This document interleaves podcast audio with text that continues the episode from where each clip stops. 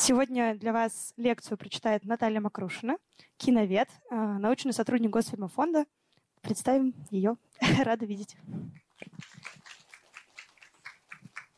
Большое спасибо. А, здравствуйте. Я очень рада видеть столько заинтересованных глаз сегодня.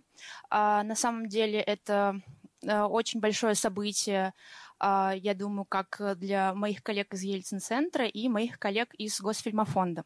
Дело в том, что а, программа «Забытый немой» — это а, по факту детище научных сотрудников, она идет уже полтора года в Москве в кинотеатре «Иллюзион» на Котельнической набережной, куда я вас всех приглашаю, если вас судьба занесет в столицу нашей страны.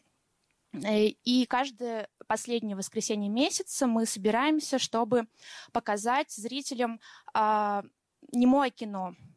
Не просто какие-то проходные фильмы, а периодически мы смотрим шедевры, а, признанные во всем мире. Периодически мы обращаемся к каким-то редким, а, забытым вещам, а, о чем говорит само название программы. Иногда нам везет обнаруживать в коллекции Госфильмофонда настолько редкие вещи, что они хранятся только у нас. И мы рассчитываем а, на дальнейшее продолжение этой программы. И очень было радостно а, в лице Ельцин-центра а, обнаружить единомышленников, которые помогли нам расширить не только географию этого проекта, но и содержательно расширить его, потому что на самом деле в Москве мы не читаем лекции. Лекции мы подготовили специально для зрителей Екатеринбурга. А, говоря мы, я имею в виду не только моих коллег-научных сотрудников, но которые занимаются отбором фильмов, поисков э, их в коллекции Госфильмофонда, э, проверки, э, проверкой качества копий, но и технический отдел. Мы проделаем большую работу, мы сканируем пленку, переводим фильмы и подготавливаем субтитры специально каждому показу. А, также большую работу проделывает, э, э, проделывают наши дизайнеры и пиар-отдел, и здесь было приятно посотрудничать также и с коллегами из Ельцин-центра, которые, на мой взгляд, очень точно уловили стиль этой программы, то, э, как мы хотели бы ее видеть не только в Москве, но и в Екатеринбурге. Также э, я хотела бы поблагодарить и э, дирекцию Госфильмофонда, которая э, дала свет, зеленый свет этому проекту, и выразить благодарность Управлению культуры и администрации города Екатеринбург, которые оказали э, поддержку в нашем э, достаточно специфическом проекте. Вообще, если говорить о популяризации немого кинематографа, это дело достаточно сложное. И вот почему. А, как вы, наверное, знаете, вы сталкивались с этим неоднократно, существует много мифов относительно истории немого кинематографа, мифов, которые, а, на мой взгляд, э, очень упрощают эту историю и скрывают от нас какие-то а, драгоценные не только фильмы, но и интереснейшие факты о немом кинематографе и о истории кино в целом. Вот, к примеру, совсем недавно а, неделю назад я услышала такую фразу, очень коротенькую, в которую автор попытался вместить всю историю кино. Звучит она так. Сначала кино было черно-белым, а потом придумали звук, и кино стало звуковым. Вот примерно э, в таком ракурсе история кино существует, я думаю, э, в умах многих людей, которые плотно с этим не соприкасаются. А фраза эта неверная в корне, с какой стороны к ней не подойди. А дело в том, что а, немое кино, а здесь явная замена черно-белое кино, э, автор, видимо, хотел сказать немое, но сказал черно-белое. Понятно, что у нас, кажется, эти понятия неразделимы. А на самом деле кино э, было цветным. Если бы вы оказались на э, показе в начале прошлого века, вы бы удивились, насколько цветным оно было. С самого зарождения кинематографа кино э, за неимением возможности фиксировать цвет на пленку э, искало другие способы быть цветным. использовали вираж, окрашивали конкретные участки пленки в разные цвета в зависимости от э, драматургии фильма. Использовали тонирование, раскрашивали отдельные участки кадра, а, некоторые сцены раскрашивали вручную. Например, а, известный, думаю, вам всем, а, французский режиссер Жорж Мельес, которого считают э, отцом игрового кино. На самом деле это не так. Он скорее отец трюкового кино и э, жанра феерии один из первых человек, э, один из первых режиссеров, который начал э, проводить опыты с монтажом, с э, комбинированными съемками и изобрел практически все спецэффекты за всего лишь 10 лет существования кино. А, которыми пользовались э, все кинематографисты вплоть до а, появления компьютерных технологий. Так вот, Жорж Мельес э, также э, один из первых, кто создал специальную студию для съем, съемок фильмов, а, имел в штате несколько десяток женщин, которые занимались исключительно тем, что раскрашивали вручную каждый кадр из отснятого им материала. И чтобы не быть голословной, я хочу вас, э, забегать чуть-чуть вперед, э, пригласить в августе а, на показ фильма «Казанова» в рамках нашей программы. А, это фильм француз французский фильм русского режиссера-иммигранта Александра Волкова. Почему я приглашаю вас именно на этот фильм? В нем вы сможете лицом к лицу встретиться вот с этим цветом э, в кино до изобретения э, техниколора. И э, также послушать лекцию моей коллеги Тамары Шведюк о иммигрантской судьбе. Очень много наших кинематографистов после революции уехали во Францию, организовали там свою студию. Это очень интересно и тоже, на мой взгляд, забытая история немого кино. Со звуком дела обстояли подобным образом. Дело в том, что нам кажется, что технология синхронизации звука, изобретенная под конец 20-х, и дала возможность кино стать звуковым. Но опять парадоксальная вещь, э, звук в кино изобрели э, даже раньше, чем кинематограф. Еще э, Эдисон в своем аппарате, называемом кинетоскоп, это аппарат для индивидуального просмотра фильмов. Он появился чуть раньше э, кинематографа братьев Люмьер. Э, Эдисон также и изобрел фонограф, устройство для записи и воспроизведения звука. Э, решил соединить два своих изобретения и сделать кинетоскоп э, с возможностью прослушивания звука. То есть коробочки были приделаны еще э, наушники, и вы могли э, положить монетку э, и смотреть вместе со звуком какой-то небольшой фильм. А, к сожалению, или к счастью, а, кинетоскоп не пережил аттракционный период кинематографа, его смыла история. А, однако наушники, которые тогда изобрел Эдисон, они в ходу у нас до сих пор. Именно они послужили прототипом для наушников, которыми мы пользуемся и сейчас. Еще один миф, который есть э, миф о немом кино, это то, что кино изобрели братья Люмьер э, в 1895 году во Франции. Э, здесь нет никакого подвоха, это действительно было так. В 1995 году проходит первый публичный показ и демонстрация работы изобретенного братьями Люмьер кинематографа, но изобретение кино — это не моментный процесс, а достаточно длительный, а, разлитый на годы и века. И э, вместе с люмьерами кино в то время изобретали э, многие э, э, энтузиасты не только во Франции, но и в других странах. А, например, как я уже упомянула Эдисон, он э, в Америке сделал кинетоскоп и добился его э, достаточно большого распространения хотя сегодня мы об этом почти уже ничего не знаем и не помним.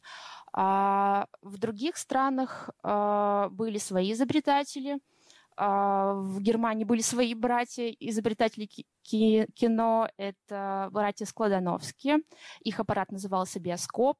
И забегая чуть-чуть вперед, э, хочу обратить э, ваше внимание, что названия многих э, европейских студий, например, как шведская студия «Свенская био», о которой я чуть позже буду говорить подробнее, в своем названии содержит приставку «био», что отсылает как раз к биоскопу, который на этой студии использовался, технология биоскопа использовалась на этой студии. И таким образом название аппарата э, осталось э, э, в истории и указывает на его э, распространение, указывает на то, что э, кинематограф братьев Лю Люмьер не был единственным аппаратом, э, воспроизводящим кино. А также в Великобритании был э, изобретатель Уильям Фридс Грин, который еще в конце 80-х запатентовал хронофотографическую камеру, однако, ну, столкнувшись с некоторыми трудностями, э, которые заключались в отсутствии четкой стабилизации пленки, он пробовал разные материалы, и да, был еще такой момент в истории, что до изобретения целлюлоидной пленки кино было бумажным, его пытались воспроизводить на бумаге, но я не буду сейчас углубляться э, в это. Все э, страны, в которых так или иначе были э, попытки, предприняты попытки к изобретению кино, э, в итоге оказались э, способными выстроить из кино целую индустрию. Понятное дело, что во Франции это развивалось бурным темпом, и вплоть до начала 20-х Франция была ведущей, французская кинематография была ведущей в мире. Э, в Америке также э, много э, снимали и документального, неигрового кино, и в десятых годах они уже подошли к тому, чтобы э, выразить э, э свои национальные особенности в конкретном жанре. Это жанр вестерн, думаю, всем вам известный, э, который отвечал и общественным, историческим запросам, и э, эстетическим, потому что э, в вестерне, помимо захватывающего сюжета, э, активно использовался и американский пейзаж. Все эти пустыни, прерии. И это использование пейзажа давало возможность обнаруживать в натуре, в природе – некую киногению, которая и характеризовала национальный американский кинематограф. А в Германии э, э, дела обстояли чуть хуже, но, э, опять-таки, парадоксально, после Первой мировой войны, в которой Германия проиграла, кино в отличие от Франции, которая была в ряду победителей, находится не в упадке, а наоборот расцветает и это как раз-таки связано с тем, что и Германия нашла свою национальную идею, а, свой взгляд на кино. Они пережив э, глубокий кризис э, и политический, и экономический, и общественный, э, нашли э, возможность через кино выразить все эти э, послевоенные метания, соединили это с распространенным уже тогда э, по всей Европе э, стилем экспрессионизмом и э, подарили нам на сегодня, наверное, наиболее узнаваемый стиль и направление в раннем кино – это немецкий экспрессионизм. И в плане индустрии, конечно, стоит сказать, что в Германии – была очень развита химическая промышленность, и э, пленка, которую делали в Германии, по праву считалась самой лучшей, самой качественной. Э, и в плане организации индустрии как раз в 20-х, э, к 20 годам появляется, набирает обороты студия Уфа, которая приведет немецкий кинематограф, поставит его в ряд с уже развитым американским и французским. А, к чему я все это говорю? Что происходило в это время в Швеции? А, лекция моя сегодня как раз-таки посвящена истории немого шведского кинематографа. В Швеции в это время не было ничего. Там не было людей, которые э, стремились изобрести кино. хотя, может быть, и были, но в истории они не оставили а, никакого следа ни о себе, ни о своих а, изобретениях.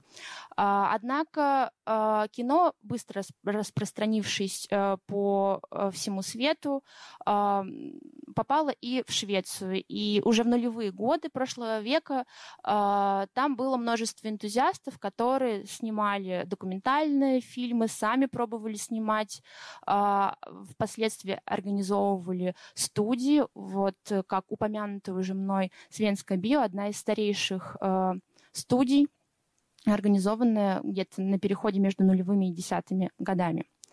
Но Конечно, с игровым кино в Швеции было все не так гладко, как в других странах. И тот поиск национальной идеи, которую можно было выразить в кино, а, выстраивание национальной кинематографии а, в Швеции долгие годы оказывался безрезультатным. Какое-то время кинематографисты пытались копировать опыт э, своих более успешных соседей. Например, датское кино которая в десятые годы, наоборот, переживает бурный расцвет, а, в частности потому, что они нашли для себя идеальную формулу. Они снимали фильмы про цирк, и это было очень э, драматично, очень захватывающе. У них там акробаты э, ходят по проволоке, тут скакуны перескакивают через э, горящие обручи, а в то же время в кадр попадает и закулисная, по-своему насыщ... насыщенная жизнь и цирка, и театра. И к слову, именно а, в одном из таких а, цирковых фильмов а, снималась Аста Нильсон, женщина, которая по праву считается первой мировой кинозвездой. Это было в самом начале десятых годов, и Асту Нильсон очень хорошо знали и у нас в стране, и ориентировались на нее наши актеры, пытались ей подражать, перенимать ее опыт. В Швеции попытались э, пойти этим же путем и снять, э, начать снимать цирковые фильмы. И из этого решительно ничего не получилось. Невозможно взять, э, заимствовать формулу успешную в одной стране, в, одной, в одних условиях и просто э, перенести ее механически э, на другой материал, на другую культурную основу. Поэтому поиски продолжались. И э, к концу десятых годов, э, кажется, что-то начало вырисовываться. Э, и шведское кино э, внезапно э, обрело э, ту идею, которой оно долгие годы стремилось. И если вкратце попытаться описать ее, составить формулу из компонентов, хотя, конечно, говорюсь, что э, невозможно все э, разделить на отдельные компоненты, здесь очень большую роль играет и э, общекультурный уровень, и развитие театра, и экономическое развитие. Это все так или иначе влияло и давала свои плоды для формирования национальной кинематографии не только в Швеции, а в любой стране. А, и кажется, такая формула а, была найдена и состояла из э, двух компонентов. И первый из них это... Так, это мы пропускаем. А, пейзаж я здесь вам собрала буквально случайные кадры из э, шведского фильма Uh, уже 30-х годов. Он к нашей сегодняшней теме имеет побочное отношение. Uh, но я выбрала именно документальный фильм, дабы избежать демонстрации излишней эстетизации пейзажа. А, фильм этот э, из коллекции Госфильмофонда а, пропагандистский, он посвящен обзору э, ресурсов, экономических ресурсов Швеции. Там иногда появляется а, карта Швеции, где нам объясняют, что в том или ином регионе, где у нас э, растет лес, где у нас колосятся поля, где у нас бурные реки. И явно перед режиссерами и операторами этого фильма не стояла задача э, показать пейзаж Швеции в каком-то приукрашенном виде или попытаться отыскать в нем эстетическую ценность. Здесь э, пейзаж существует как э, экономический ресурс. Однако, что мы видим? Э, даже э, при исполнении такой задачи все равно на пленке невозможно избежать проявления киногении шведского пейзажа. А здесь еще а, большое значение а, имеет а, традиция, романтическая традиция обращения к пейзажу. Дело в том, что в XVIII-XIX веке пейзаж, который, в отличие от человека, ну и вся природа, в общем, не Пережил грехопадение, все еще воспринимается как несущий э, какую-то э, какой-то божественный отпечаток. Пейзаж воспринимался как божественный текст, который человек просто утерял возможность считывать. Так же, как он не понимает язык птиц, язык животных, язык природы. Он утратил эту способность. Однако бытовало мнение, что четкое копирование пейзажа на холсте, а, прорисовка каждой травинки, а, каждого листочка а, позволяет перенести на картину этот божественный след, а значит наградить произведение каким-то сакральным смыслом. Естественно, с изобретением фотографии э, все это максимально радикализировалось. Э, ну и вслед за тем э, э, с кино, которое могло четко и объективно фиксировать а, пейзаж, а значит э, переносить этот божественный след и в кино. Понятно, что времена романтизма прошли, однако а, подобная эстетическая традиция осталась. Но невозможно построить э, киноиндустрию лишь на одном любовании, пусть и такого прекрасного, э, над, пусть и над таким прекрасным материалом. Э, требовалось что-то еще. И вторым компонентом в, в формуле э, шведского немого кинематографа оказалась литература не просто экранизации произведений. А, эта практика была достаточно распространена, и во Франции, а, собственно, отчет э, кино как искусство начинается с момента появления фильмдар, студии, которая а, пользовалась а, услугами а, профессиональных актеров, профессиональных а, сценаристов и пыталась максимально а, привлечь искусство к кино. А, и у нас в стране была так называемая русская золотая серия, тоже в десятых годах, когда а, экранизировались а, лучшие и интереснейшие классические произведения, но тут цель была не только э, в том, чтобы а, отыскать а, в этих экранизациях, а, нащупать какой-то именно кинематографический смысл, а банально экономить место для титров, потому что классику все знают, ее не стоит расписывать как другой неизвестный сюжет, его и так прочтут. Плюс для экспорта это было выгодно, потому что классическая литература русская все-таки уже и э, в те времена имела э, свою популярность. А в Швеции пошли немного другим путем. Активно привлекались не только шведские писатели, но экранизировались э, произведения а, скандинавских авторов. И была э, цель э, привлечь самих писателей к работе над сценарием, не просто взять уже готовое произведение, а вместе с режиссером, с писателем создать сценарий, который бы максимально э, точно отражался на пленке. И э, перечисляя, точнее, я не буду перечислять э, всех авторов, задействованных в этом процессе, назову лишь одно, пожалуй, самое главное здесь имя, это Сельма Лагерлёв. А, дело в том, что в 1909 году она получает Нобелевскую премию по литературе, и она становится первой женщиной, получившую Нобелевскую премию по литературе. А, она э, переживает э, взлет в своей карьере и э, где-то в десятых годах она подписывает, точнее, с ней подписывают контракт Карл Магнусон, продюсер как раз-таки э, студии Свенска Биа, о которой я уже говорила, контракт на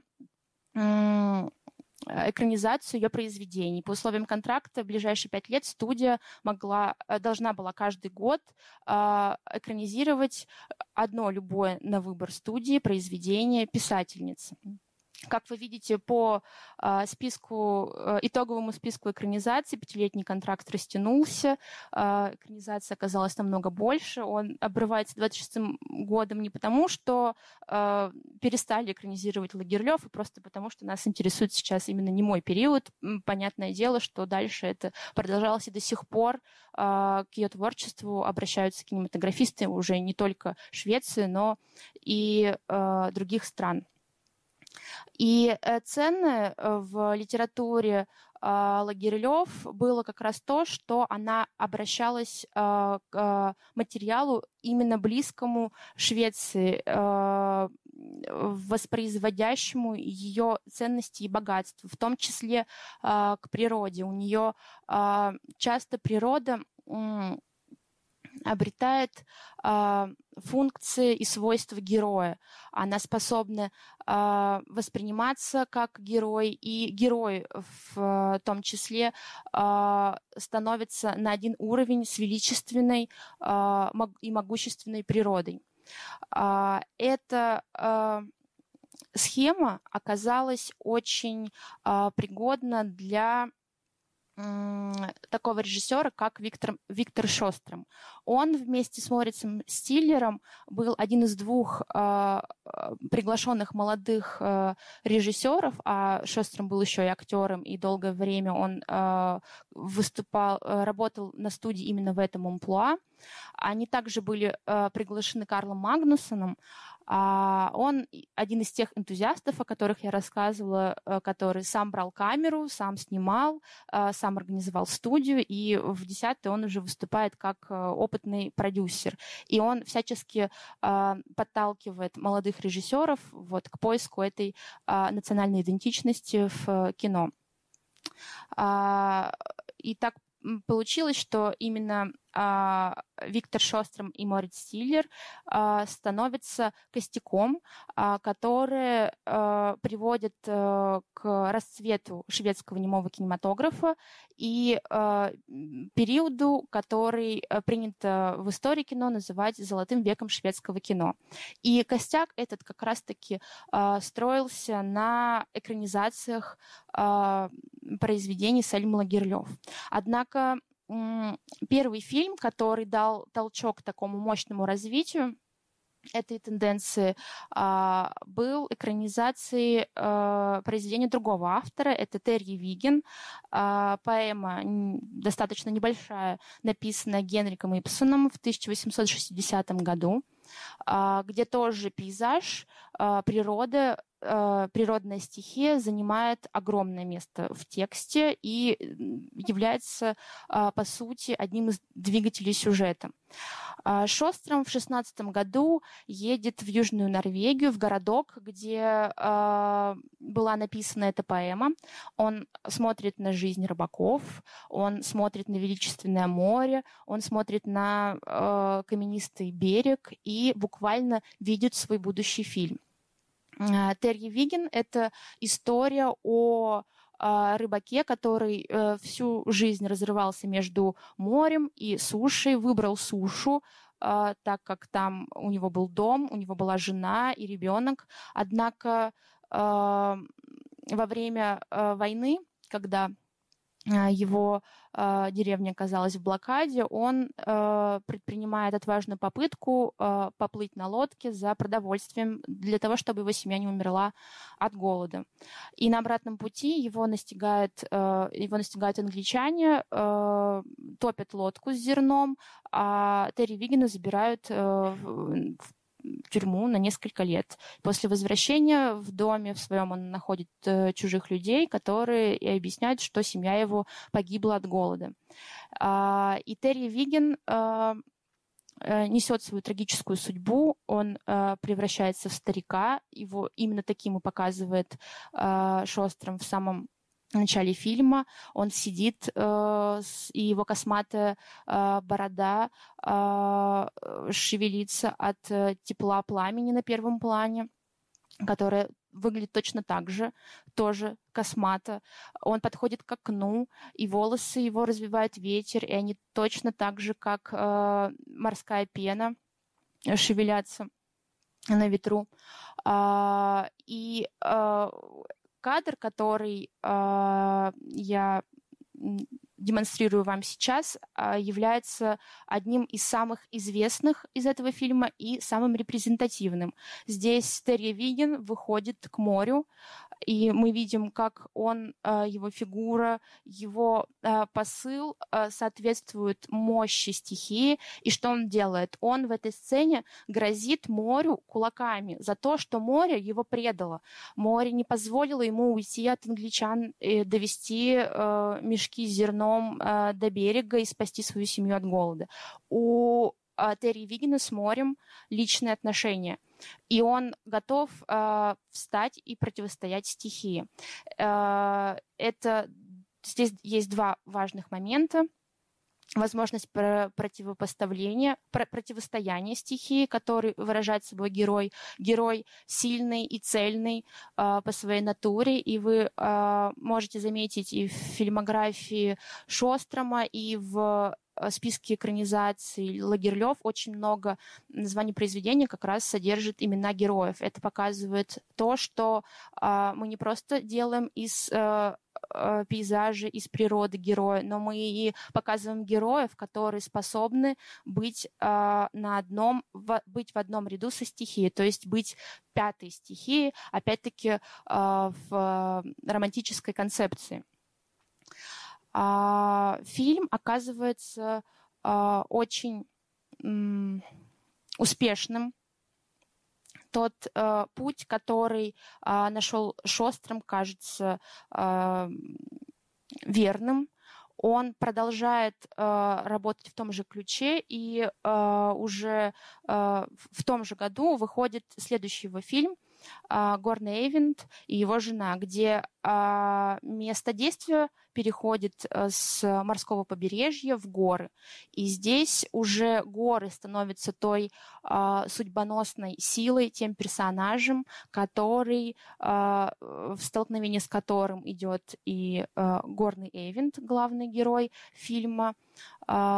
И здесь же появляется тема что все-таки человек не может э, перебороть э, стихию, что она все-таки э, намного выше, намного больше его, и самые сильные духа могут бросить вызов, но э, стихия всегда возьмет свое. А, на самом деле у Шострома в фильмографии уже были попытки обращения к изображению натуры, достаточно робкие. Э, в фильме 2012 года «Садовник» он берет натуру очень-очень ограниченную. Это а, теплица с цветами, сад, собственно, э, который заявлен в названии, в котором разворачивается действие фильма. И это место оказывается роковым, через него а, происходит выражение а, драматургической перипетии фильма. А, там происходит э, с главной героиней травма в глубоком прошлом, и туда же она возвращается, чтобы эту травму изжить.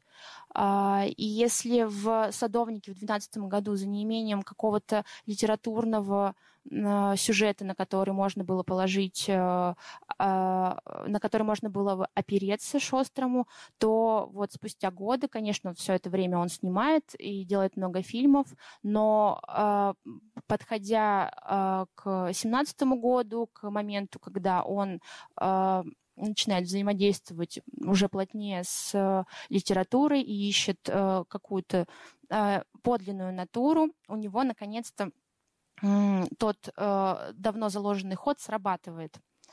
Э, в двадцатом году выходит фильм, который, наверное, считается самым популярным в фильмографии Шострома. Он уже немного отходит от предъявления пейзажа как такового. Фильм «Возница» немного Э, уходит э, в сторону мистическую, э, и это сделано также с опорой на текст Лагерлёв, у которого, у которой очень много именно мистических, мифологических мотивов в текстах. Однако фильм э, становится известным и популярным, и благодаря ему э, Шострома замечают в Америке. А, и э, приглашают э, на работу на студию. А, о том, чем эта история закончится, я расскажу чуть позже. А теперь я бы хотела обратиться к другому, а, уже названному мною режиссеру. Это Морец Стиллер. Его э, произведение, э, снятое в 2019 году «Деньги господина Арне», а, тоже экранизация Лагерлёв, а, сделана при а, подтолкновении Шострома. Он буквально уговаривает э, Стиллера заняться э, экранизацией этого произведения э, и тем самым, можно сказать, решает э, судьбу Стиллера. А в фильме «Деньги господина Арне» э, Морец Стиллер использует вроде бы все то же самое. Э, обращается к литературе, он э, обращается к пейзажу, к дикой, необузданной натуре, но оставаясь в рамках этого намеченного э, в шведском кинематографе пути, он не становится копировальщиком стиля Шострома, а находит в этом всем свою интерпретацию. У него э, природа выступает э, неким высшим судьей над человеческой жизнью. Природа могущественная, мудрая, она устраивает э, суд человеку, и это очень э, явно выражено как э, в тексте, э, так и в фильме. Э, финальная сцена э, в этом фильме, наверное, является одной из самых э, потрясающих сцен во всем немом кинематографе. Э, вековые э, льды, сковавшие э, в заливе корабли, расступаются, всего пару наплывов превращаются в воду, и все это происходит потому, что э, справедливость восторжествовала. И э, преступник, который э, прятался на э, корабле, который оказался в заложниках у этого вечного льда, наконец-то э, призван к, правосудию. Э, белый пустынный пейзаж замерзшей воды э, оживает, и природа э, дает возможность э, продолжения жизни и времени просто потому, что совершает свой суд над э, человеком. Эта тема в творчестве Стиллера будет переходить от фильма к фильму, к фильму и представать в разных вариациях. Э, я бы хотела обратить внимание еще на один его фильм. Ой, что случилось? А, все. Сага о Гунаре Хеде, где тоже появляется такой же, как э, в «Деньгах господина Арне», э, белый пустынный пейзаж, который выступает э, судьей, но не судьей, который решает судьбу, а устраивает герою испытания. И фрагмент из этого фильма я бы хотела сейчас продемонстрировать. Это фрагмент вырезанной из э, фильма «Кино и действительность» 42 года, снятого, точнее, смонтированного, смонтированного из фрагментов разных фильмов э, в Национальной библиотеке фильмов в Лондоне. Ныне она э, преобразована в э, архив фильмов при Британском институте кино. И интересно то, что фрагмент из игрового э, фильма попал туда как демонстрация отношения а, кино и реальности. Авторы кино и действительности посчитали, что верно считали тот посыл, заложенный в шведском кино, в его стремлении к подлинности, стремлении к запечатлению натурного пейзажа и а, комментатор даст э, несколько а, слов о том, как в сороковые а, воспринимали вот этот, э, эту шведскую школу кино. Можно включить фрагмент.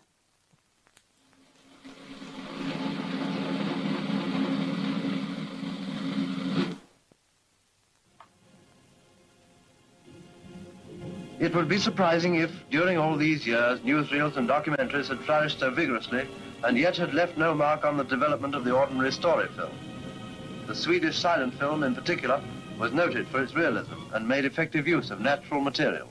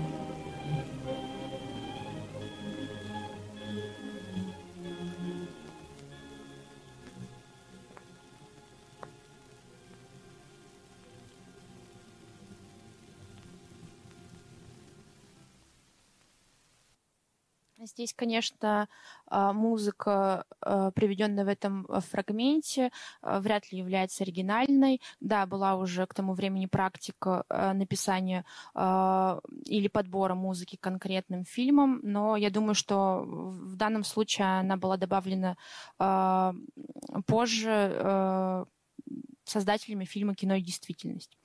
Вот подобный фрагмент с внедрением в белый пустынный дикий пейзаж а, появляется и в следующем фильме Стиллера «Сага о Йости Берлинге». А, это эпохальная эпохальный роман. Э, к сожалению, в экранизацию не удалось внедрить весь объем текста, э, однако Стиллер остается верный, верным своему стилю, и там есть подобная сцена, где главные герои пытаются по снежному бескрайнему полю убежать, уехать от настигающих их волков, которые буквально а, появляются из ниоткуда, то есть а, выражают э, своим родом тоже некую волю а, этого пейзажа, этой дикой природы. Сага о Йости Берлинге становится одним из самых известных фильмов Стиллера, во многом еще и потому, что это первый фильм, где появляется Грета Гарба. Стиллер по факту создал Грету Гарба, он придумал ей сценическое имя, он ее всему обучил, а, он приводит ее в этот фильм, и после успех саги о Йосте Берлинге, Стиллер вместе с Гарбо садятся на пароход и уезжают в Голливуд. На самом деле это, э, этот их отъезд, он э, встраивается в череду подобных отъездов многих шведских кинематографистов того времени. Почему это происходит? Э, американский кинематограф, э, добившись определенных успехов, понимает, что э, европейский кинематограф составляет ему большую конкуренцию и, э, испытывая дефицит э, талантов, сманивает себе всех, э, у кого, в ком видит творческий потенциал.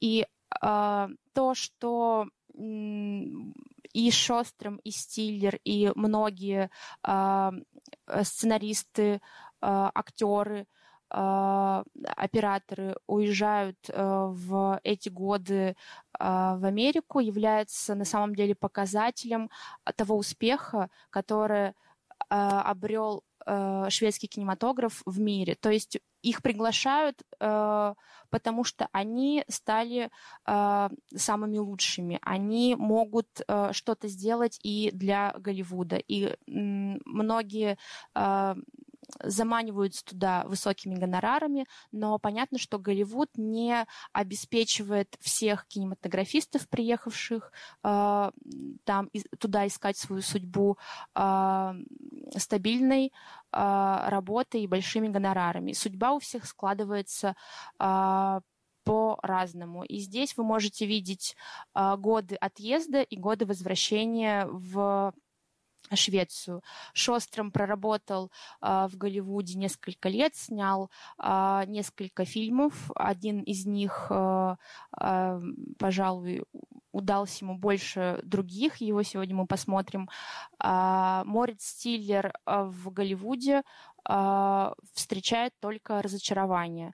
Он пытается и на одной студии, и на другой что-то снять, его э, снимают с поста режиссера, потому что он не может найти общий язык э, э, с там, звездами, пред, предназначенными для этого фильма, а американская звездная система, звездная система уже настолько развита, что звезда в фильме выполняет роль одновременно и режиссера, и продюсера, и может диктовать э, свои условия по производству фильма.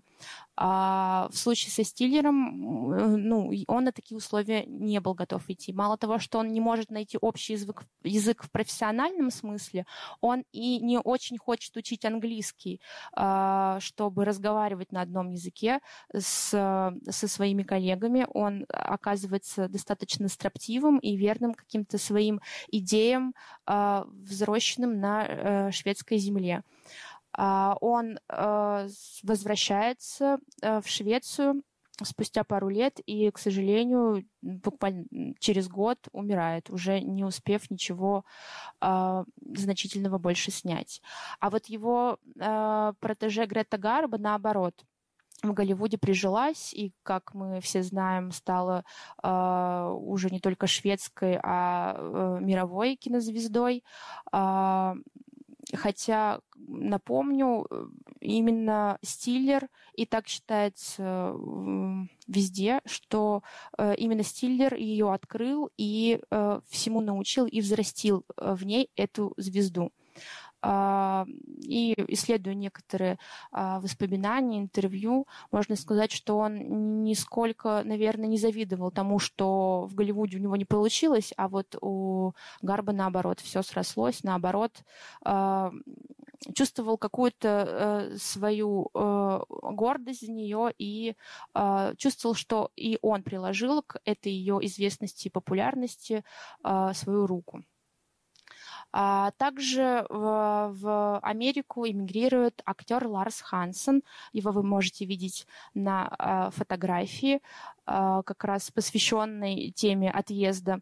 И это фотография из бумажного архива Госфильмофонда на обратной стороне там есть небольшая э, пометка о э, этом процессе отъезда э, шведских кинематографистов, и не только шведских. Здесь также упоминается некий Бенjamin Кристенсен. Он на самом деле э, сам недавно эмигрировал в Швецию, чтобы снять э, там великолепный полудокументальный, полуигровой фильм «Ведьмы». Он буквально на два года просто запирается в студии, никого не пускает э, к творческому процессу и создает, э, пожалуй, лучше свое произведение.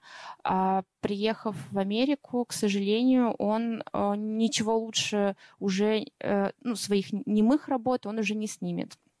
Э, также здесь упомянуты некоторые э, другие э, персонали. Это все показывает, насколько масштабным был этот отъезд, что это э, не решение двух-трех человек, а действительно э, полноценная тенденция, характерная не только для Швеции, но и для Германии, э, для Франции, для России. Понятно, что у всех э, были свои э, причины уезжать. Некоторые э, бежали от режимов, от исторических перипетий, некоторые бежали к лучшему экономическому будущему, некоторые действительно уезжали по творческим соображениям, надеясь, что они смогут там себя как профессионалы, как режиссеры и актеры лучше реализовать.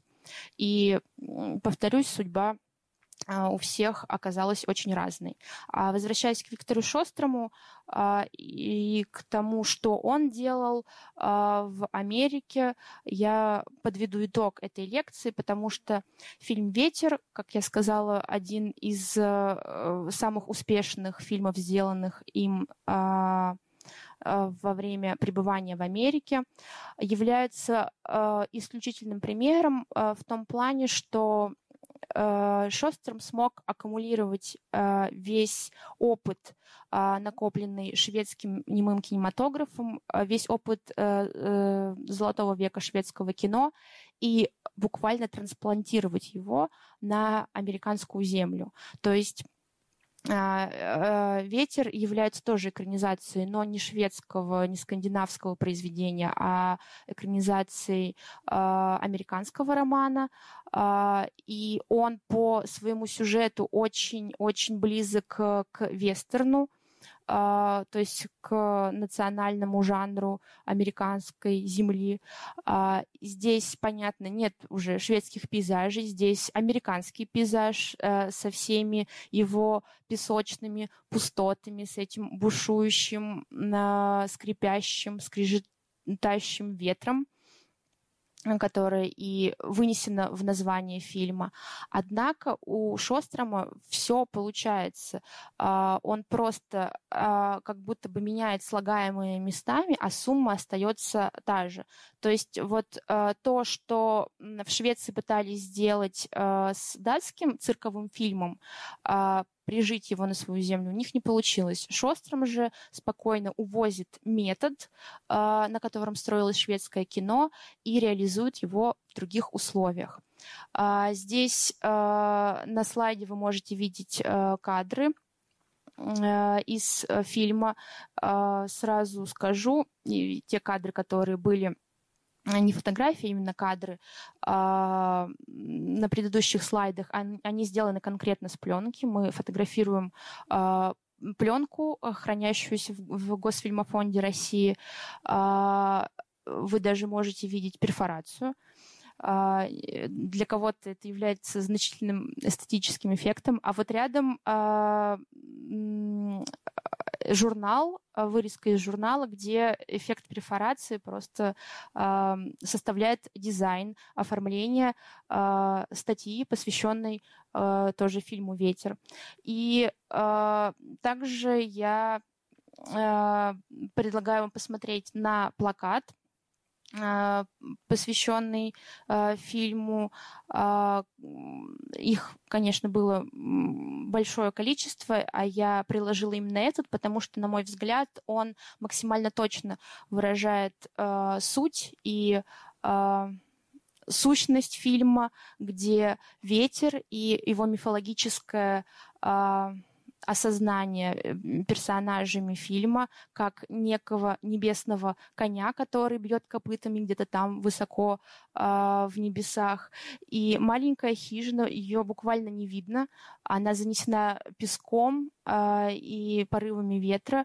Э, как вот этот перепад масштабов очень хорошо показывает э, место героев э, в данном фильме, насколько э, сильны, могущественны э, были э, герои в фильмах шведского, шведского периода, насколько они э, сильны и цельны могли сопротивляться э, стихии, э, ее могуществу, и насколько здесь э, по-другому абсолютно сыграно, когда на главную роль э, в фильм приглашается э, Лилиан Гиш, тоненькая, хрупенькая актриса, которая и должна противостоять этому могущественному, сильному, беспощадному ветру.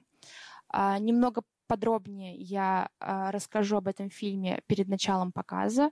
А, сейчас, наверное, я хочу поблагодарить вас всех за внимание. Если у вас какие-то вопросы по лекции или по фильму будут, мы можем обсудить их после показа. Итак, снова здравствуйте. Может быть, кто-то к нам присоединился, кого не было на лекции. А, до момента начала фильма остается совсем чуть-чуть. Сегодняшний наш показ будет озвучен музыкантом Евгением Гуренко. А, и я уже что-то начала говорить про фильм. Сейчас попробую э, выдать вам новую порцию, надеюсь, интересной информации. Да, ветер шостром снимает в Америке. И э, тут я вам чуть-чуть наврала. Был у него еще один фильм, который, безусловно, заслуживает э, нашего и вашего внимания. Это э, «Алая буква», э, экранизация романа, э, в котором э, главную роль сыграла Лилиан Гиш, имя которое уже тоже успела произнести. Стоит э, на нем остановиться чуть подробнее. Лилиан Гиш э, была звездой э, американского немого кинематографа в 10-20-х годах. Она была излюбленной актрисой а, американского режиссера Дэвида Уорка Гриффита. Это тот человек, который известен тем, что он придумал параллельный монтаж. А, но параллельный монтаж э, понятие растяжимое. Он существовал и э, до Гриффита до того, как он начал активно его использовать и разрабатывать. Э, разница лишь в том, что под параллельным монтажом понимают монтаж, в котором сцена, происходящая в одном месте, монтируются сцены, происходящие в другом месте и так далее. А Гриффит — это простое сопоставление э, двух сцен, разрабатывает в прием, которым пользуются до сих пор. Он изобретает при помощи параллельного монтажа а, конструкцию катастрофа, погоня, спасение. То есть э, мы не просто смотрим сцену, происходящую в одном месте, но в этом месте, например, кто-то, бедной несчастной девушке, угрожает ножом, и мы видим крупным планом этот нож. А в другой сцене герой мчится ее спасать, и он э, едет на автомобиле, гонится на повозке с собаками, либо разгоняет поезд до невероятной скорости. Но он пытается ее спасти. Чем больше мы обращаемся к кадру с ножом, тем он ближе, тем девушка э, громче кричит или э, всячески пытается изобразить ужас и страх перед неминуемой катастрофой, тем быстрее в соседней сцене начинает герой бежать. А эта схема используется до сих пор не только в Голливуде, но и в каждом втором фильме вы можете такое обнаружить. И все это в десятых годах э, из фильма фильм отрабатывает и придумывает э, Гриффит. Э, Лилиан Гиш э, долгое время снималась у него э, в его компании. Позже она начинает самостоятельный путь и уже как состоявшаяся актриса, как кинозвезда, а я тоже об этом говорила в Америке, было принято, что а, звезды сами могут влиять на производственный процесс, вплоть до того, что некоторые звезды в 20-х а, создают для а, производства фильмов собственные студии, выступают в качестве продюсеров, подсовывают нужным режиссерам нужные сценарии, высматривают кого-нибудь себе в партнеры и полностью переключают производственный процесс на себя, чтобы сняться в фильме в главной роли, в том фильме, в котором они хотят. А, Лилиан Гиш э, не была настолько э, радикально э, не настолько радикально участвовала в производстве, но тоже огромное влияние оказывала. И даже работая у Гриффита, она часто советовала ему а, как ее где лучше снять, каких-то операторов пыталась а, приспособить э, к производству фильмов, которые, на ее взгляд, ее снимали лучше. И э, точно так же она поступает и с фильмом «Ветер». Дело в том, что Uh, уже поработав с Шостромом в фильме «Алая буква», она увидела в нем некое наследие Гриффита э, в том плане, что Гриффит тоже э, очень э, любил реалистичные сцены, сцены э, с накалом страстей, где э, движущей силой выступает сила природы. У него это не было э, ключевым приемом, не было так часто использовано, но он тоже к этому обращался. Например, в фильме «Путь на восток», где э, Лилиан Гиш играет главную роль, потрясающий финал, который э, восхитил э, всех э, кинематографистов мира.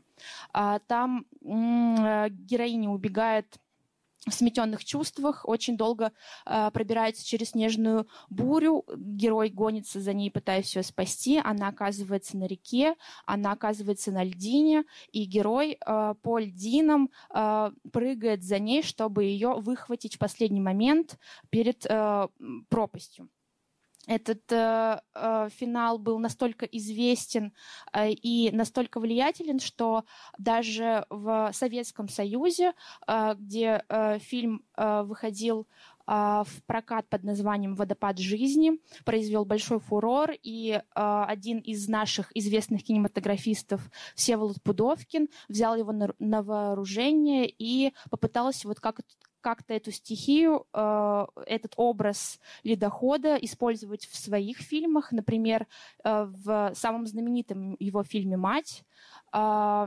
есть подобная сцена, где используется вот тоже ледоход, и он несет некий не только эстетический, но и символический смысл. А съемки «Пути на восток» были а, в реалистичных, подлинных условиях Гиш действительно бегала по э, во время бурана по местности в очень тоненьком платье. А, она действительно лежала на льдине, и рука ее с льдины спадала в э, леденящую воду, и в своих мемуарах она описывает, что боль в руке от этих съемок осталась с ней на всю жизнь. А, такие же съемки, такие же по тяжести съемки ее ждут и на фильме «Ветер», но с обратной стороны. А, там они оказываются в горячей раскаленной пустыне, а, в неимоверной жаре, и а, Гиш а, вспоминает как раз свой опыт а, работы у Гриффита, а, когда рассказывает о том, а, как снимался фильм «Ветер» в своих мемуарах. А, а Шострома она а, приглашает, убеждает продюсеров пригласить его а, в качестве режиссера на этот фильм, видя их близость с любимым э, ею Гриффитом. А также она в качестве партнера а, вызывает актера Ларса Хансона, тоже эмигрировавшего из, из Швеции, также снимавшегося с ней а, в фильме «Алая буква». У них как бы складывается такой тандем. Они уже сработались и теперь а, готовы а, к тому, чтобы а, сделать истинный шедевр. И а, я вот все говорю о фильме «Ветер» как о шедевре, как, о одним, од, э, как об одном из лучших фильмов Шострома. Однако стоит э, для исторической правды, стоит э, сделать оговорку, что, к сожалению, фильм в прокате не был столь успешен, как того заслуживал. И эта история очень часто будет звучать. Фильмы, которые позже были признаны эталонными, шедевральными, в свое время не сыскали такой славы у зрителей. Здесь проблема кроется в том, что фильм вышел в 28 году, это уже, как мы понимаем, закат немой эры, не потому что немое кино стало вдруг невостребованным или оно изжило себя, наоборот, оно находилось на пике, но приходит звук, и индустрия перестраивается под звуковое кино, и в 28 году э, фильм вышел э, в прокат с небольшим опозданием. Он был снят чуть, чуть раньше, но э, долго пытались э, то ли изменить концовку, то ли немного переработать достаточно трагичный сценарий. И фильм э, не выпускали в прокат. Когда он уже вышел в прокат, все э, жаждали смотреть звуковое кино. А, поэтому ветер как-то слабо прошел э, в прокате, хотя если обращаться к звуку, то Шостром так филигранно снимает э, песок, э, мы буквально слышим скрежет этого песка на ветру. Мы слышим, как скрипят э, доски этой убогой хижины, в которой происходит финальная сцена. Мы слышим э, этот э, буран, э, этот ураган, который проносится над местностью. Все это сделано исключительно э, визуальными кинематографическими средствами. И э, я советую вам обратить внимание, конечно, надеюсь, что сегодняшнее звуковое сопровождение даст новый взгляд на этот фильм для меня, который уже его далеко не первый раз смотрит, но попробуйте прочувствовать тот звук, который рождает само изображение этого фильма. И э, учитывая э, прошедшую только что лекцию, попытаться э, увидеть, как э опыт шведского немого кино помог Шострому воспроизвести э, в Америке э, абсолютно уникальный э, по своей концепции фильм в заключении, перед тем, как мы начнем смотреть, я хотела бы еще раз вас всех поблагодарить за внимание и к сегодняшнему показу, и к нашей программе. Я надеюсь, мы всеми силами будем стараться, чтобы оно не угасло. И приглашаю вас и дальше следить за анонсами на э, сайте Ельцин-центра. В ближайшее время, вот буквально э, в 20-х числах июля, э, будем показывать фильм «Генеральная линия» величайшего э, советского режиссера Сергея Эйнзенштейна. А, в августе, как я уже анонсировала, вы увидите цветное немое кино, фильм «Казанова».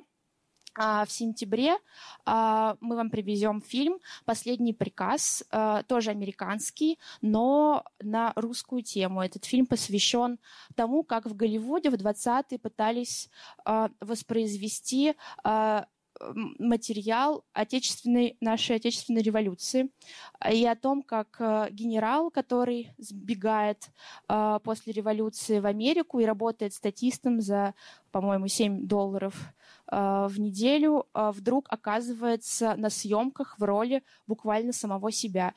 Я не буду отбирать э, хлеб у моих коллег, которые будут представлять эти показы. Надеюсь, они, я уверена в том, что они смогут рассказать намного интереснее, чем я. А сейчас я вам желаю приятного просмотра и напоминаю, что если у вас вдруг появятся какие-то вопросы по фильму или по программе, или по материалу лекции, я буду на них готова ответить после показа. Большое спасибо. Ну, возможно, э, такое впечатление о том, что не мое кино о чем-то веселом складывается, да, правильно, ответ из зала. Все очень любят Чарли Чаплина, почему-то про него вспоминают в первую очередь. Ну, почему почему-то? Это вполне очевидно. Он был э, великим комиком, великим актером, великим режиссером, очень много всего сделал для развития кино.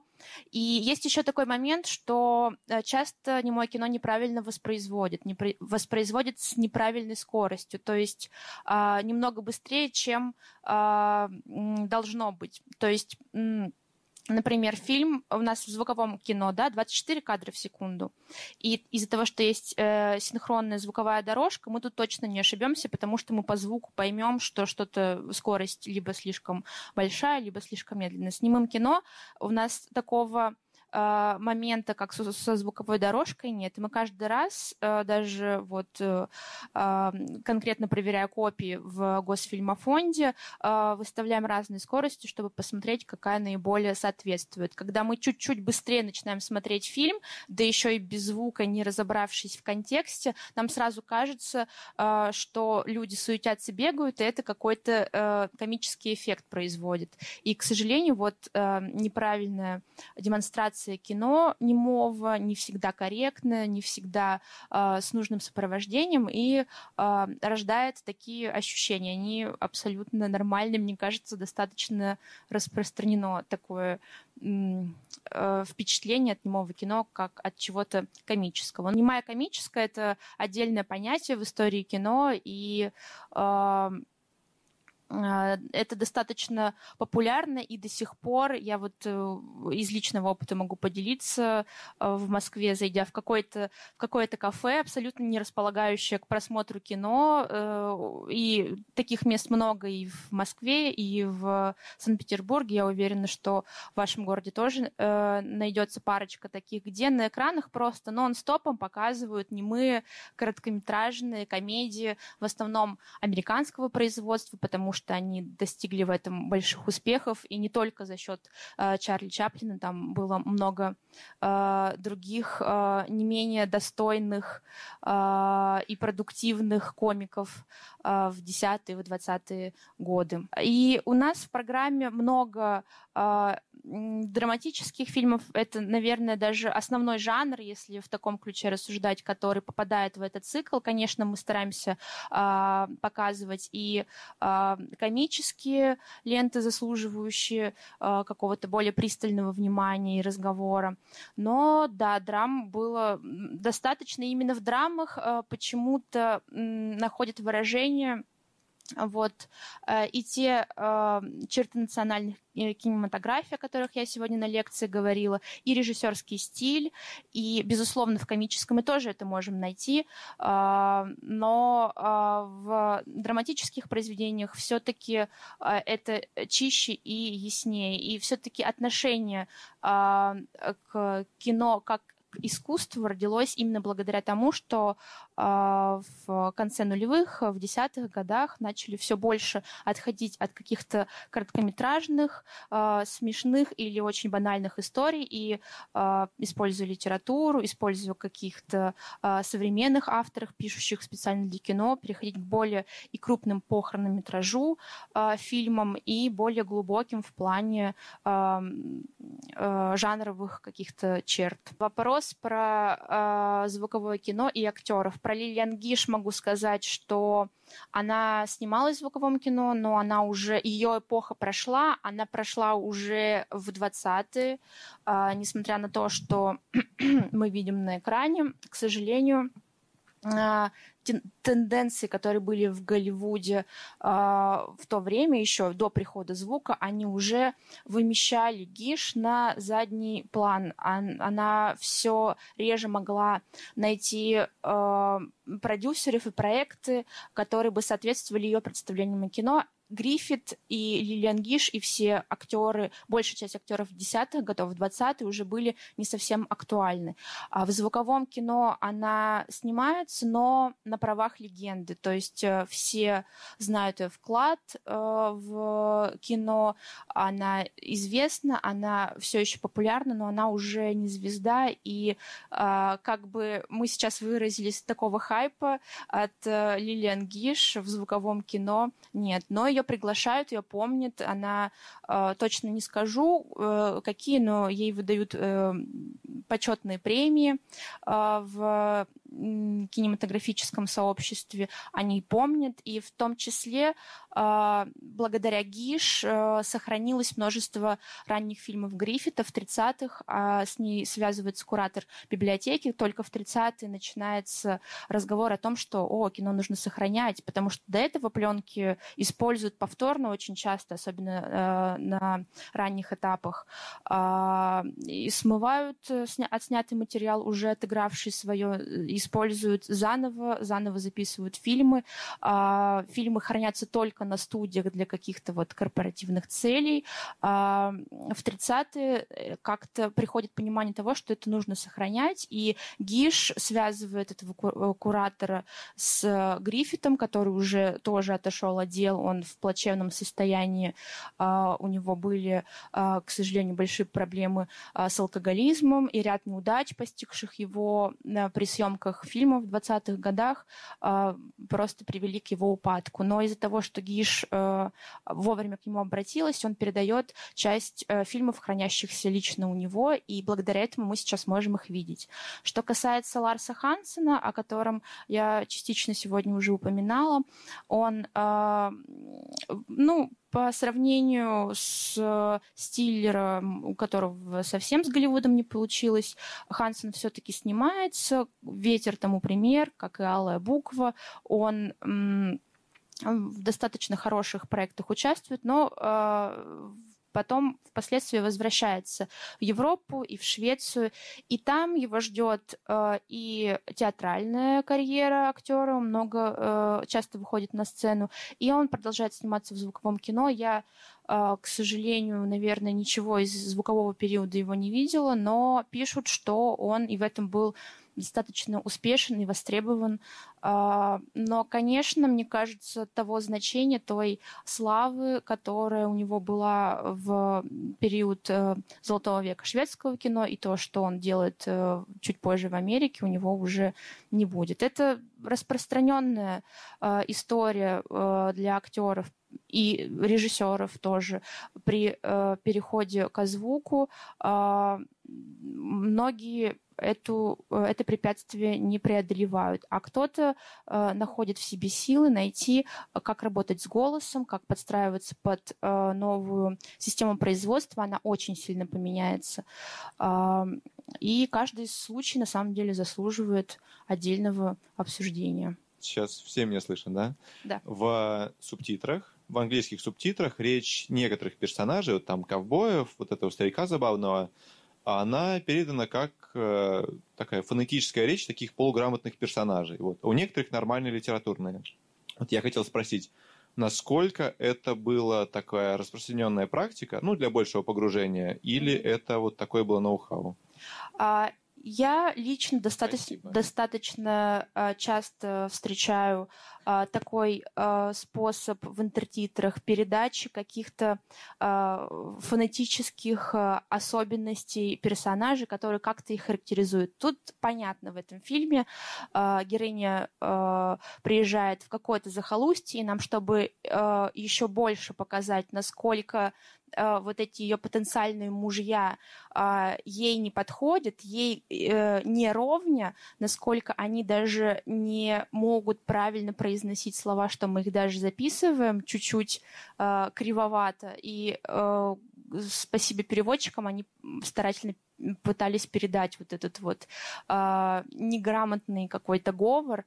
Э, и на фоне этого существует э, Э, другой персонаж, который подчеркнуто очень аккуратен, с платочком, очень щепетилен. И вот э, для выстраивания этого контраста, э, мне кажется, такой способ через интертитры еще больше охарактеризовать героя очень удачным. И это не ноу-хау, не знаю, кто первый начал так стилизовать интертитры, но в 20-е точно это распространено. И э, далее, понятно, когда э, будет э, внедрен звук в кино, это станет еще более нагляднее и слышимее э, такие э, речевые э, характеристики.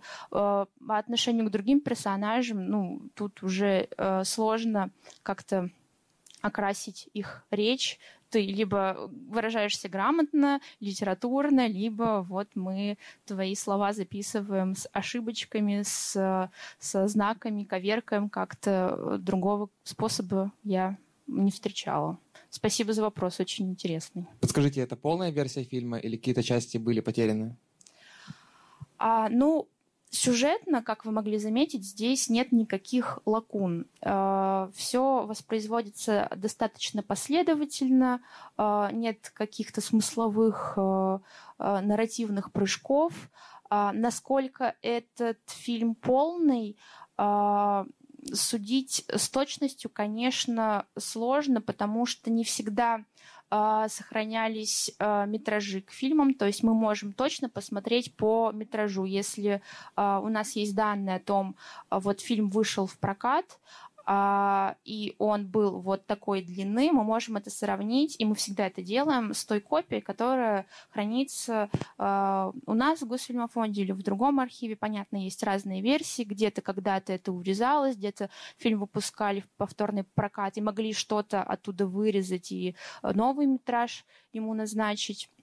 Что касается конкретно э, ветра, э, я ну, с 90% уверенностью полагаю, что это э, полная копия в том плане, что части точно здесь все, э, потому что, ну, если бы пропала часть, это примерно 10 минут э, экранного времени мы бы точно заметили. Какие-то, возможно, мелкие вырезки были, а, тем более не очень ясна история выхода в прокат фильма, потому что Лилиан Гиш в своих мемуарах пишет, что а, все-таки изначально в фильме был другой конец. Как вы понимаете, а, это, несмотря на то, что фильм снимал а, европейский режиссер, это все-таки происходило в Голливуде, и здесь совершенно очевидный голливудский хэппи-энд. В романе все до- достаточно трагично заканчивается, и Гиш уже спустя там, энное количество лет, вспоминая, говорит, что у фильма был другой конец, его поэтому так и не стали стали сразу выпускать, потому что конец пришлось переделывать. Но тоже не всегда можно доверять э, словам Э, кинодеятелей, зафиксированным в их э, мемуарах и автобиографиях, они тоже могут что-то путать. Особенно очень часто эти тексты создаются уже спустя большое количество времени, и информация тоже может э, в памяти деформироваться. Поэтому я предполагаю, что, возможно, изначально то, как снимал Шостром, и то, в каком виде должен был выйти фильм, возможно, немного отличался, но в плане полноты копии я думаю, что она э, здесь вся. Я немного опоздала, может быть, вы говорили это. Скажите, пожалуйста, когда вышел этот фильм в прокат и когда он был снят? Этот фильм вышел э, в прокат в 1928 году. Это уже э, рубеж перехода к звуковому кино. Как мы знаем, э, в 1928 году выходит «Певец джаза». Это считается точкой отсчета звукового кино. Э, ну, конечно, не все сразу так быстро взять и перевести все кинотеатры на звуковое оборудование. Процесс длился несколько лет, но запустился он в 1928 году. А фильм, насколько можно судить по различным а, текстам, был снят а, чуть раньше, я думаю, это 26-27 год, и был, вот, как я уже сказала, какой-то промежуток не очень ясный с перемонтажом финальной сцены, была она или нет, точно сказать не могу, но фильм не сразу после съемок вышел в прокат. Все равно была какая-то вот пауза, которая и в том числе повлияла на то, что в прокате он не собрал большую кассу, э, так как э, в 28 году уже все грезили звуком, все уже хотели срочно э, звуковое кино, и американской публике э, показался фильм э, скучноватым, слишком много ветра мне кажется, как-то так писали они.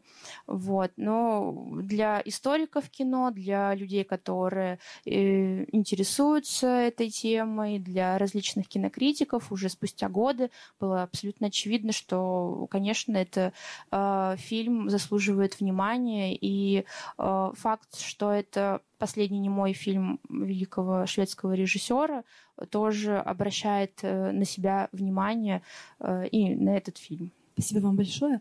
А, я услышала, что в то время очень много а, звезды позволяли себе диктовать условия да, режиссерам. А это чем, в свою очередь, продиктовано? Соотношением количественным? А, в смысле, не ну, очень вот понятно. Звезды диктовали условия, да? Ну, да. Режиссер. Такое было. Их было больше, меньше. Почему они, почему так происходило? А, нет, как организовывался этот процесс?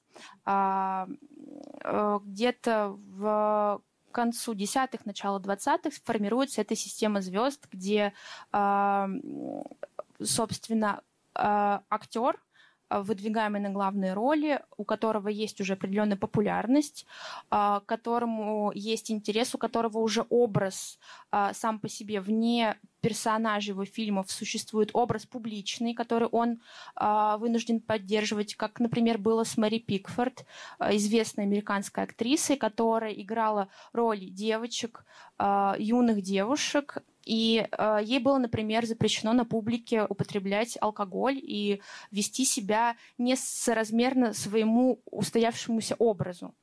Э, это накладывало большие ограничения для личной жизни, когда тебе нужно постоянно соответствовать э, своему образу, и э, это прописано в контракте. Но есть и бонусы. Э, кинозвезды э, быстро поняли, что ну, у них заключены контракты с конкретными студиями, да, они получают гонорар за каждый фильм они э, за, счет это, за счет этого обладают определенной э, властью. То есть э, э, не то, чтобы продюсер приходит э, к какому-то конкретному режиссеру и говорит, я хочу, чтобы ты снял такой-то вот фильм. Да, и это тоже было. Но были и такие э, варианты, что продюсер говорит, я хочу фильм вот с такой-то звездой. То есть ему без разницы, э, кто будет режиссером, э, о чем будет этот фильм. Ему нужен фильм со звездой. И всем нужны были фильмы, фильмы со звездами, потому что это было прибыльно, потому что это э, была э, касса у этих фильмов. И э, понятное дело, что раз звезда закреплена за фильмом, то а остальные фигуры можно менять, то звезда может э, оказывать определенное влияние на то, э, с кем она хочет сниматься, где она хочет сниматься, э, на каком материале и с каким режиссером работать. Вот именно эта проблема и привела э, Морица Стиллера к ну, такому изгнанию из Голливуда, что он в эту систему звезд абсолютно не э, смог интегрироваться, и когда ему э, э, на фильм, которым он был закреплен как режиссер, э, привели э, кинозвезду, которую, э, которую он должен был снимать в главной роли, и эта кинозвезда начала ему э, говорить, как что снимать и э, как организовывать процесс, он, конечно, этого не понял, и он не понял, что быстрее уберут, не поменяют актера на главные роли, а быстрее поменяют режиссера. Вот. Э, дело тут, конечно, не в количественном отношении, а соотношении, а просто в том, что, конечно, были э, и режиссеры звезды, и популярные режиссеры, на имена которых прописывались на афишах и на которые э, шли люди. Но такое почитание именно режиссерских работ появляется уже э, в 50-е, 60-е, когда появляется авторская теория, когда разрабатывается идея о том, что у каждого режиссера есть собственный почерк, э, собственный стиль, и важно именно это, а не участие той, э, в фильме той или иной звезды. В 20-е этого пока что нет. А, и какие-то исключительные случаи, когда люди приходят именно на фильм а, какого-то режиссера, они тоже были, но чаще люди приходили на фильм какой-то звезды. И поэтому и возникает вот такая ситуация перераспределения обязанностей. Закладывалась ли музыка? А, я тоже мельком об этом уже сегодня пыталась сказать.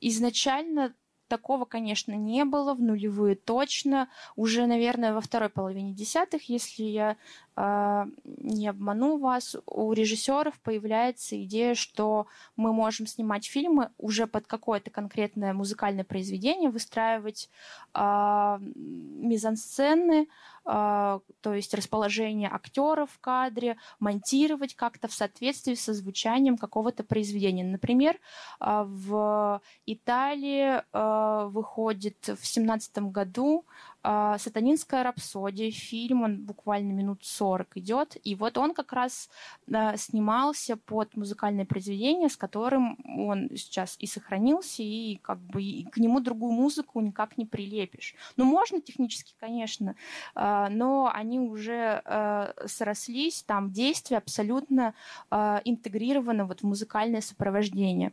Были случаи, когда а, был определенный список произведений, э, музыкальных партитур, которые, которые было бы рекомендовано исполнять а, во время демонстрации фильма. А, вот, так, а что еще я хотела сказать? Хотела вспомнить Эйзенштейна, который очень-очень четко видел связь монтажа, композиции кадра и э, развития сюжета именно с э, музыкальным произведением. И знаменитые э, его монтажные листы достаточно часто встречаются в интернете, если вы вобьете название какого-нибудь его фильма, ну, уже, наверное, скорее звукового периода, а, где у нас раскадровка, то есть нарисованы схемы кадров, а, примерный текст – метраж и а, партитура. То есть он сразу мыслил фильм, э, исходя из э, музыки, исходя из музыкального сопровождения. Вот, и поэтому, когда э, приходит звук, Эйзенштейн э, пишет э, так называемую заявку, где обращается к кинематографистам с тем, что мы не можем просто взять звук, прикрепить к картинке мы должны работать со звуком так же, как с любым другим кинематографическим инструментом. А, мы должны не озвучивать фильм, не делать а, картинку звучащей. Мы должны а, выстраивать музыкальный ряд как контратип к изображению. Мы должны между музыкальным рядом и изобразительным рядом создавать конфликт, так же, как Эйзенштейн мыслил монтаж, что кадры, сталкиваясь друг с другом, тоже рождают какое-то конфликтное э, рождается между ними конфликт. Это и есть, э, собственно, иску, искусство и задача, э, которая стоит перед кино. Вот. Наверное, можно как-то поподробнее узнать именно об озвучивании немых фильмов. Ну, вот с поверхностной точки зрения, думаю, что дело обстояло примерно так.